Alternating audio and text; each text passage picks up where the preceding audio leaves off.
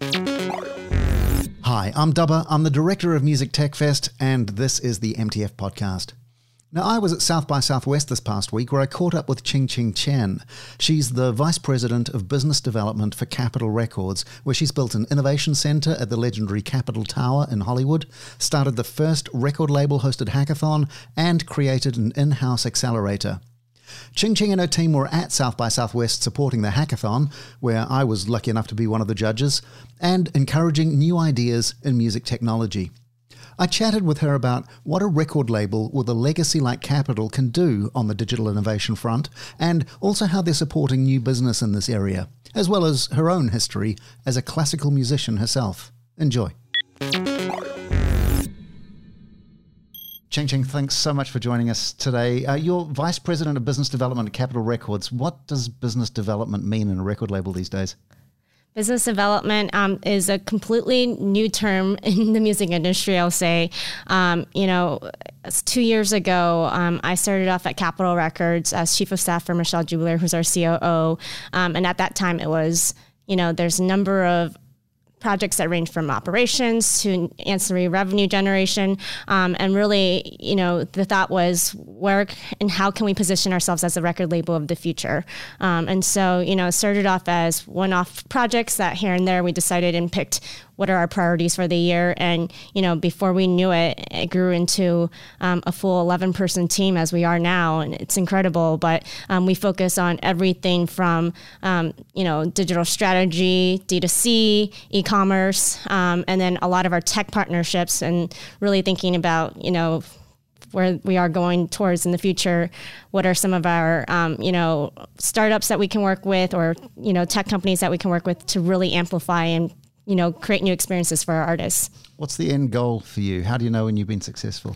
How do I know when I've been successful? Well, why I chose this job in the first place, you know, is um, I love music so much. I grew up as a violinist and pianist, and I did opera, and you know, music was such a big part of making me feel something. In even the lowest points, when the world feels like it's going to shit, you know, music, you know, has the ability to really connect across borders, but also, you know, every milestone of my life, I, can attribute it to a particular song.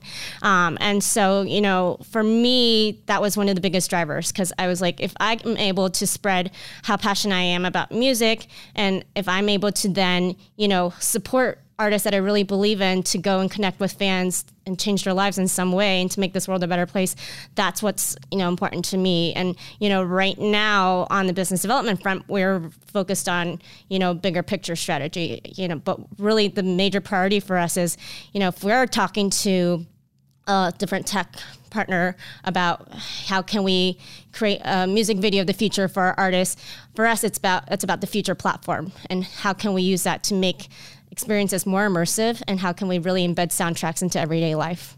Fantastic. I, am going to go back to your sort of uh, moments growing up with the, the different musical uh, soundtracks as you go along but i'm kind of interested uh, what did your parents do and how did that affect, uh, affect what you ended up doing yeah, sure. So my mom was actually a musician. So she played the Chinese guitar, which is called pipa. Um, and so she toured the world, um, played for every president when China first opened up. Um, so music was always a huge part of my upbringing. My dad was um, a PhD in physics, so completely opposite. Um, though physics was actually my lowest grade I've ever gotten in any school, so don't tell anybody that. Right, but, but you brought together music and tech in a really serious way. So it sounds like you're a really good mix of those two influences, really. Um, yeah, no, for sure.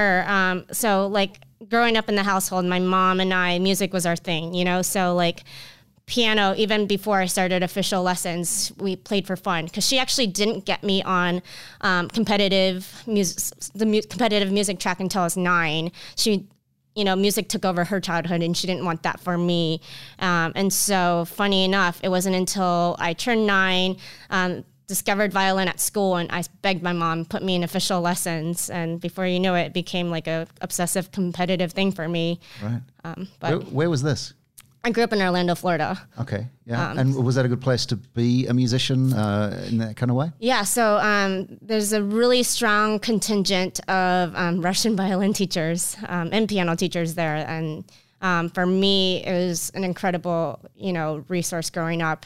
You would think like Orlando, Florida, what? But honestly, I had some of the most amazing teachers and professors who like really understood me, knew how to bring the best out of me, um, and you know, expected the best out of me. Right, and uh, you said you were competitive. Were you doing uh, competitions on a on a big scale, like nationally or anything like that? Uh, yeah, statewide, some national, um, but literally um, is going from gig to gig, violin competition to competition, um, and yeah, it was, you know, it was a really crazy period of my life. You know, for a while, it felt like being on stage was the more comfortable thing for me, and it's crazy now because I am the complete opposite. If you told me to go up on stage, I'm like, hell no.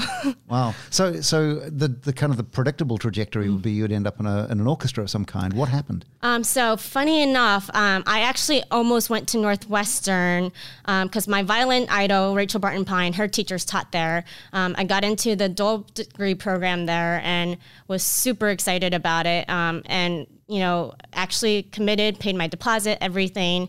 Um, and like the day before making my deadline decision, um, you know, I had a serious conversation with my mom about, um, you know, I'm torn between Northwestern and Duke, you know, like I want to do music, but I'm also not sure, you know, performing for the rest of my life is what I want. Right. Um, because my mom sat me down and had really serious conversations about, like, I know you love music as much as I did growing up, but when every day there's a pressure of being on stage, it's very different, and you have to make that call for yourself if that's what you want in your life. Mm-hmm. Um, and so we had really serious conversations about it, and actually, in the end, I like decided instead of second guessing, I was going to pick out of a hat.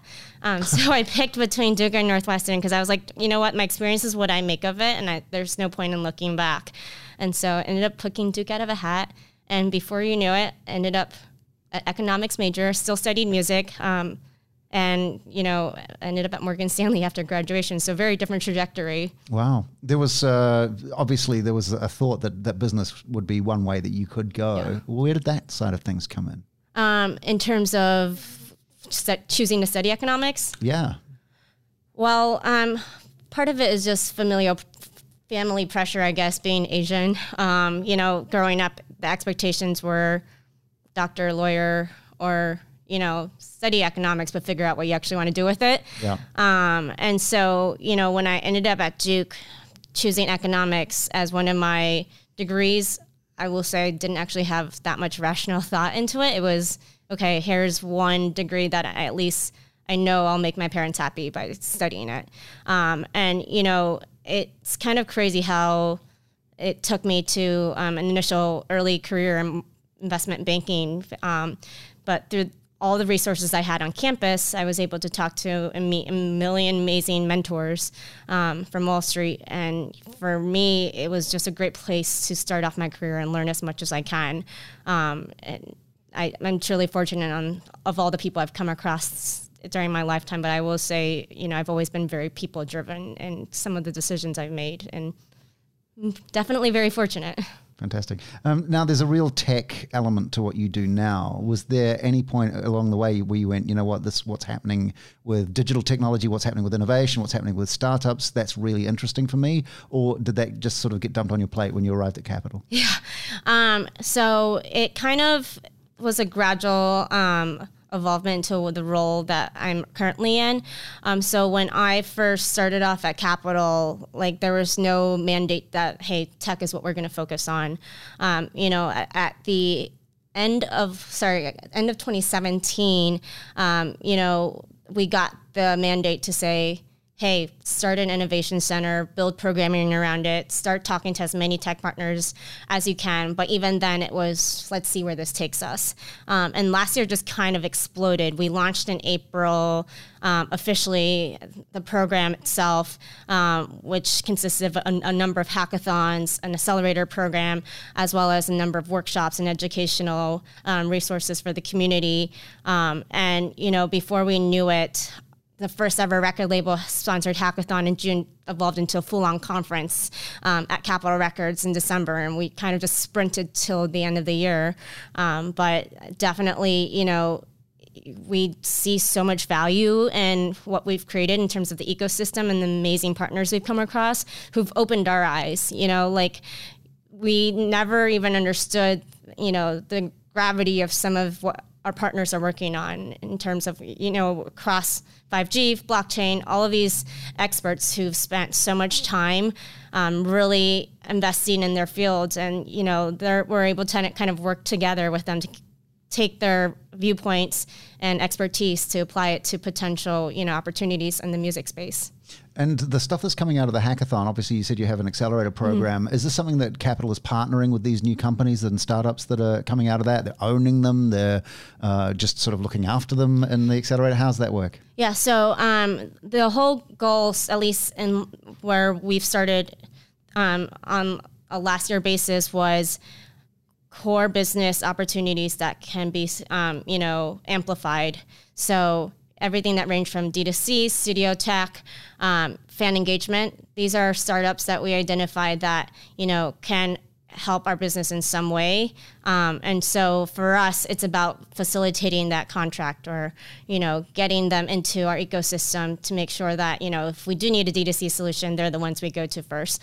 Um, you know, let's say on the studio front, um, we're trying to think about amplifying AI and making it more automated, you know, those are the types of opportunities we're really trying to connect because I think um, those are two areas that matter a lot to us. But more importantly, I think the other thing that's really big for us is licensing. Um, I think what we've seen a shortage of over the last few years is um, new content based experiences because everyone's so terrified of will I get sued by a record label by using their content? And that's what we're really trying to create the ecosystem for to improve um, with our um, new sandbox license. It's over 14,000 tracks that startups can have access to and play around with. Um, and it's just, you know, really trying to encourage people think about new ways to really push content out.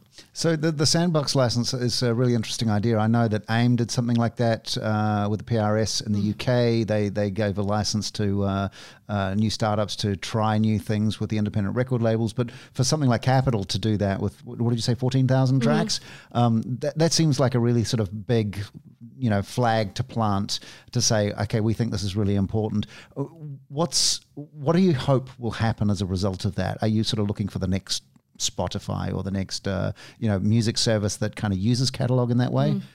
Yeah, no, definitely looking for new services that amplify our catalog. Um, like we hate to say we're looking for the next Spotify because if we knew what we were looking for, you know, we wouldn't be here. Yeah, the idea is for us to get in front of as many fresh new perspectives um, for things that we wouldn't have thought of, you know, because um, there could be someone else out there that finds a creative way to share content of ours. And, you know, that's one, a new revenue stream, two, a new way of connecting and amplifying our content to new fans. To what extent are you aware that that, um, or not aware, but I guess sort of uh, cognizant of the the idea that that some of the ideas that might come up might undermine the fact of, of Capitol Records as, a, as an organization. You know, the, we talk about disruptive innovation all the yeah. time. Uh, disruptive innovation disrupts something, yeah. and uh, if if you sort of seed a new idea and it kind of starts to look like actually nobody's going to need Capitol Records anymore, mm. um, how do you deal with that sort of situation? Well, I think the idea of us getting ahead of it is to make sure that we never are at the date where people ask, why do we need Capitol Records? Um, I think, you know, especially if you look at um, some of the companies that come through, um, if we can either own a piece of it or we can be a part of the journey um, and help the music ecosystem as a whole, I think that's crucial because you know, at the end of the day, artists are going to want to keep signing to us if we're bringing fresh ideas to them. Um, but like, for example, let's take Awesome Mix, which is one of the um, startups that came through our accelerator program. They're automated mastering mixing tool. And in theory, you would think that's disrupting our studio business. But, you know, our studio business is actually, um, you know, a way different target demographic. You're talking about the very high end. And, you know, by actually supporting Awesome Mix, they're not trying to displace our studio you know producers and engineers that's always going to be there. Um, there's always going to be other people well what, what, we're trying to get rid of is the craigslist people who claim they can do a mix for you for 80 bucks and it's complete shit right. you know? And so i think that's something that we really want to make sure um, you know that w- we one are cognizant of the potential ideas that come through the pipeline and can make sure that we are a huge part of the journey and don't get blindsided by another Napster. Um, but more importantly, I think you know being able to guide it in a way that really helps amplify and better the overall music ecosystem. You mentioned a couple of things already: five G, blockchain. What what are the things you think hold the most promise for new radical innovations in this kind of field? Um, well, for us, for sure, 5G is a place that we're incredibly excited about. Um, with the improvements in speed um, that leads to potential, um, you know, immersive content that's easier um, to consume by the mass audiences. It also means um, production costs that could be way cheaper to produce. Um, you know, and so for us, do you mean like remote recording or? So, like, let's take um, a 360 volumetric video, for example. Right now, you know, that's you see very few artists doing that because it would be exorbitantly expensive to one book out um, a large Metastage type, you know, studio. Um, but then, you know, even like from a production standpoint, you know, it's slow, painful without 5G. Like it would just end up being not realistic for uh, every day. You know, when we're talking about getting volume out, speed to market, um, it's just not something that we would naturally gravitate towards. VR is the same thing. Um, you know, at every marketing meeting, someone brings up that idea, and then you realize that there's not enough households that actually, you know, have hardware for people to consume that. And so um, I think with 5G, people will be able to consume portable um, experiences um, from an immersive standpoint, whether it's holographic content, whether it's 360 videos, um, whether it's like even what do you call it, animojis of artists' faces. Um, I think all of that would be game changing for us, um, and we're incredibly excited to see what we're able to do in that space. What about AI? How's that shaping up in, uh, in under the umbrella of Capitol? Um, so on the AI side, it's been mainly, at least on my end, studio focus. So, um, you know, we we have lots of conversations about um, creatives always obviously being protective about you know their soul, what they feel about the content they're creating. Um, but at the end of the day, um, you know, it's not meant to replace it. It's meant to say, okay, if you are booking out Capitol Studios for a day, um, are we able to, you know, prevent you from having, having writer's block? By using AI to suggest that next chord or suggest that next lyric. I mean, those are the I think spaces and areas that are incredibly exciting and compelling. And as a creator myself, like I feel like that's something that would really reduce the barriers of me feeling like I have to be in the perfect mindset all the time before I can start creating. Do you get to create? Um, I still am a wannabe creator, yeah, but um, definitely not as much as I um, used to. Um, just because I, I, hate to admit this. I go home and then I'm like, oh, I'm just going to watch the Kardashians or something brainless. Um, but what do you call it? I think for me, songwriting's always been an outlet. I can't play violin like I used to, so it makes me depressed. Um, so being able to like, you know, still spend time, um, you know, really evoking emotions through the content creation standpoint in terms of writing original content, it's really a big outlet for me. How much is the the fact that I, uh, you're in the Capitol Records Tower? This is mm. really iconic thing for the music industry historically. Mm. Uh, how how important is that symbolism uh, in terms of what you do and the, and the partners that you you work with? Um, I think it's huge. Like, I mean, even myself, I walk in every day to work and I'm still like, pinch me now. Like you feel the ghosts of Sinatra, Nat King Cole, like all the oldies, but also so many of the, you know, biggest musicians of today um, in and out of our tower. And so, um, you know, for uh, from an inspiration standpoint, I think it's really amazing to take a place that's been a temple of music history for the last 75 years or 76 now, um, and really be able to augment its mission. But I think it's unique to Capitol because we're the only universal label that still sits in its separate tower. Um, we're not in the Santa Monica offices, and you know, from a space perspective, um, we're able to do so much more from an activation standpoint, from a um, you know, event standpoint, et cetera. Right. I noticed that there's uh, some really kind of powerful women in the lead uh, where you work, and uh, Is that something you think is improving in the industry? Yeah, um, I think you know at Capitol, it's actually incredible. Fifty percent of our senior leadership is um, female driven, um, and you know we actually just had an amazing billboard ad of all the women who work at the tower. Um, and I will say, I almost forget that I'm in a male dominated industry when I'm at Capitol sometimes because of how many amazing supportive women um, we have. But I definitely think there's a lot of attention being put on it, not just at Capitol, but across the music industry. Um, and, you know, it's also the more, you know, empowered women that you do have who've, you know, made the ranks, the more we're able, the more, you know, people are able to help bring up other women in the industry. And I think that's what's really special about Capitol. Um, especially with under the leadership of Michelle Jubelirer, who's our COO. Right, right. Uh, how's that changing the culture? Do you think? In terms of culture, um, Capitol has spent a lot of time, especially over the last year and a half, to think about um, ways we can really think about developing people in house, you know?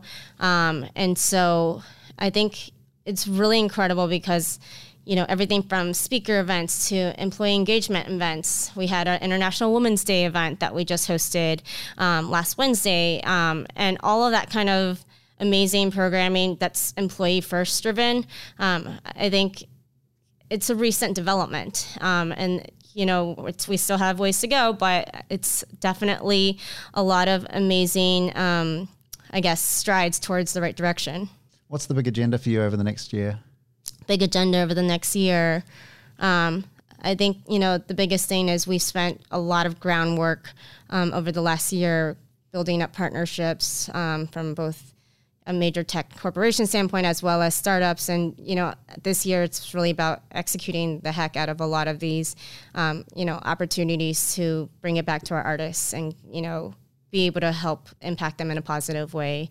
Um, I think if we're able to do that, that's a major win in my books. Fantastic. And is your mom proud? Huh? Is my mom proud? I hope she is. um, yeah, no, she, what do you call it? She visited me actually when I, um, when I first told her I'm moving out to LA, she was like, "What? Why, why are you leaving finance? Why are you leaving New York?" Um, but it's funny when she visited me um, at the Universal Music Group offices when I was interning a few years back. Um, after her visit, she was like, "Okay, I get it. You're in your element. This is, you know, industry and subject matter you're so passionate about, and I'm very happy for you." Congratulations, and thanks so much for joining us today. Perfect. Thank you. Ching Ching Chen, VP of Business Development at Capitol Records. And that's the MTF podcast. Now, Ching Ching wasn't the only person I chatted to at South by Southwest, and we have some absolutely legendary guests coming up on the podcast over the next few weeks. So don't forget to subscribe, and I'll catch you here next time. All the best, and have a great week. Cheers.